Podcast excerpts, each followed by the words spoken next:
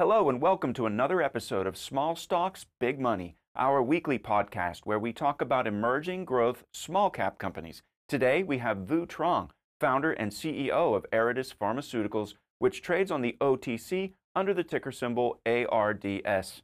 Can you share a little about your journey, Vu? How did you become the CEO of Aridis Pharmaceuticals, and what is now driving you in this role? You know, I uh, helped uh, start this company a decade and a half ago, starting out as its chief scientific officer and then transitioning into the CEO role in 2014. The company is focusing on infectious disease. That's what I wanted to do, to be in the infectious disease area. I wanted to focus on uh, really novel novel approaches to solving the antimicrobial resistance problem by studying classes of drugs that uh, are quite differentiated from antibiotic. And uh, the benefit of that, uh, I thought at the time, was that it also helped resolve or at least contribute in a major way to solving the AMR crisis that is is been with us for the last 20 years and continue to be a significant problem. You're continuing as the CEO uh, to try to find ways to get these programs properly funded and developed. It is a lifelong passion to be in this area. This is the only area that I've been uh, in all my career.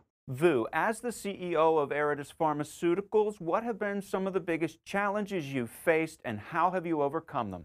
You know, being in the antimicrobial space, this is uh, an area that has not received significant investor support as other therapeutic areas like oncology or cardiovascular diseases and so on. It's also a space uh, where a lot of the multinational pharma companies have uh, have left, starting with um, really 20 years ago now. And so, uh, funding or capitalization of companies focusing on the antimicrobial space that is antibiotic and so on, is uh, front and center the biggest challenge that CEOs like myself face. The CEOs like myself typically have to go through, jump through quite a bit more hoops to provide the the rationale uh, for investments, and the, the capital that we could procure is uh, is smaller and capital comes in more expensive until of course we get some of these product over the finishing line and the finish line and get it to patient's bedside. But capital funding is is a significant challenge in, in this space. But uh, the challenge presents itself other opportunities as well. And i think if you could show that uh, these novel uh, innovative product could be brought to the market given the challenge that you have to overcome just makes it even more satisfying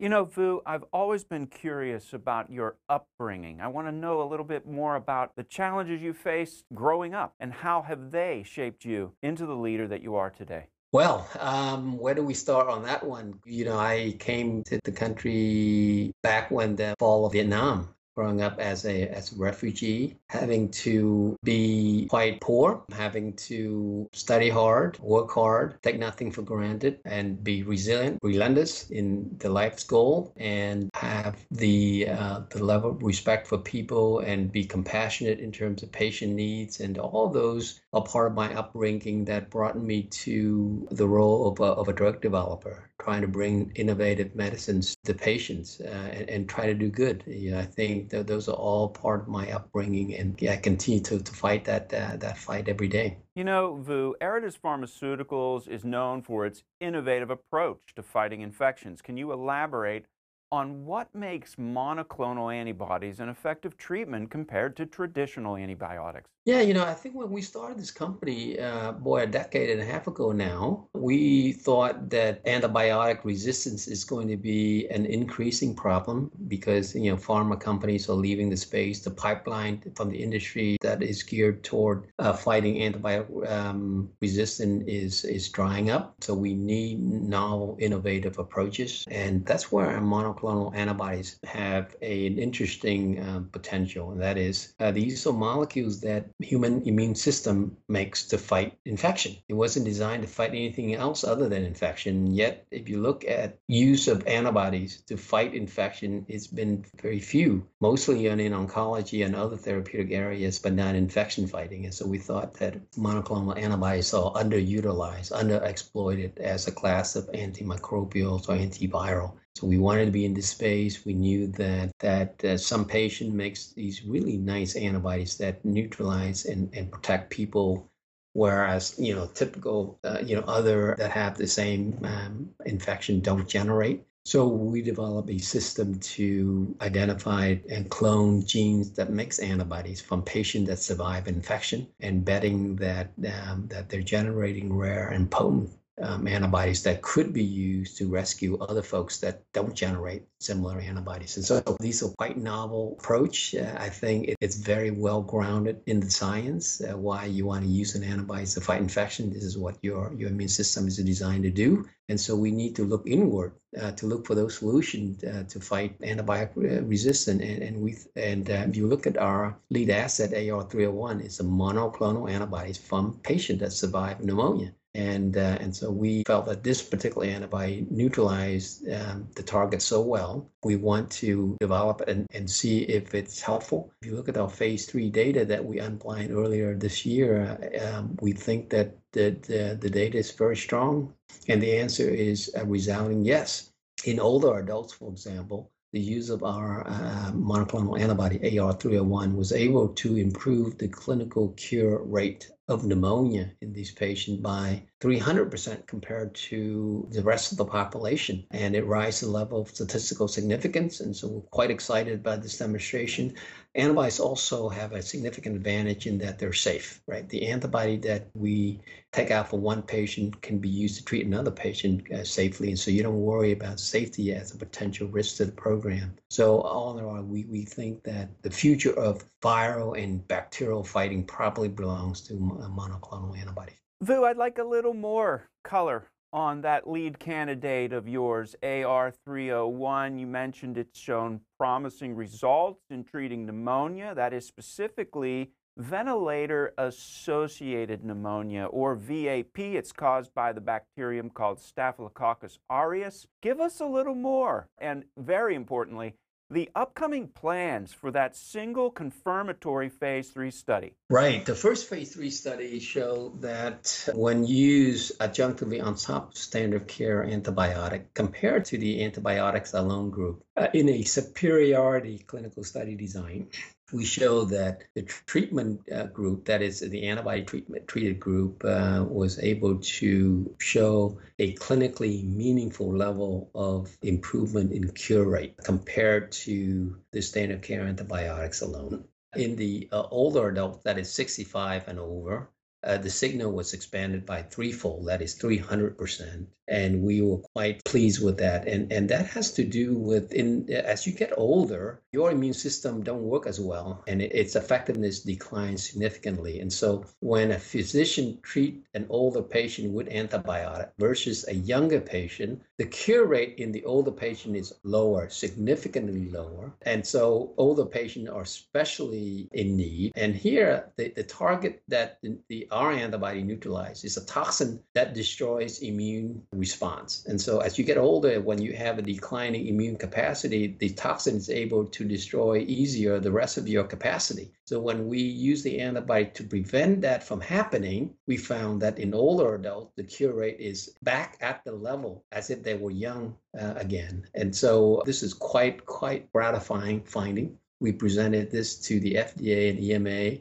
suggested that the next study should be the final phase three study. They both agreed to that. We proposed a study design with primary endpoint and secondary endpoints, and they agreed to that as well. It's a single confirmatory phase three study.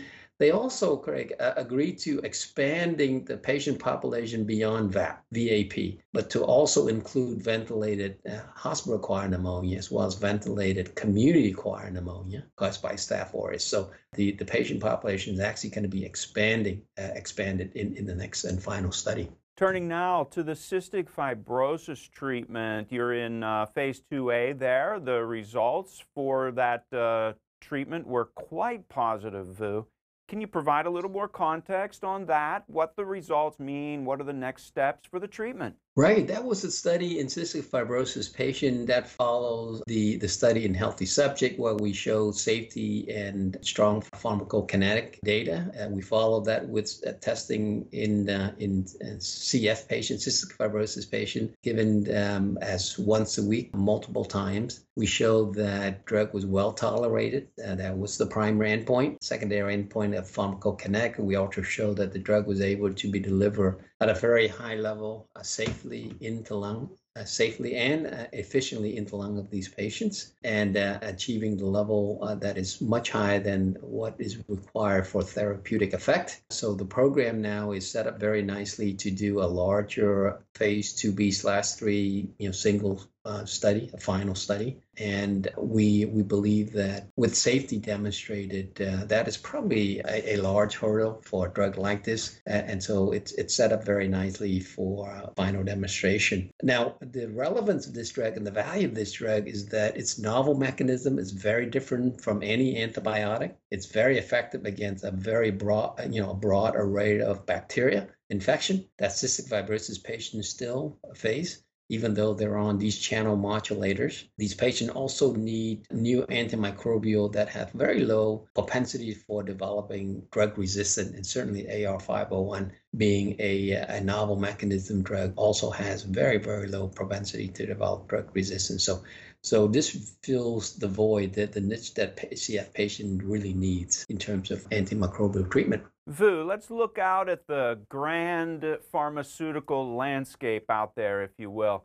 Where would you see Aridis fitting in there? And how does the company's approach differ from others? You know, as we speak about the, the challenges of the antimicrobial space and how multinational pharma companies have, have really left this space and not focusing this in, in a major way, that what that does is, is that it presents opportunities for smaller companies like Aridis to fill fill that void and to continue the innovation, to continue to uh, instill innovation into the area and try to bring effective solution to fight antimicrobial resistance. So I think we fit very nicely. We fit in that void very nicely. There's not a whole lot of companies that are focusing on, uh, in antimicrobial drug development. Even smaller companies that few and far in between. And so we, we think that the opportunity is certainly there to to make a difference and to be a, a leader in, in this space. Uh, you know, the large companies, they're looking for drugs that that is brought to them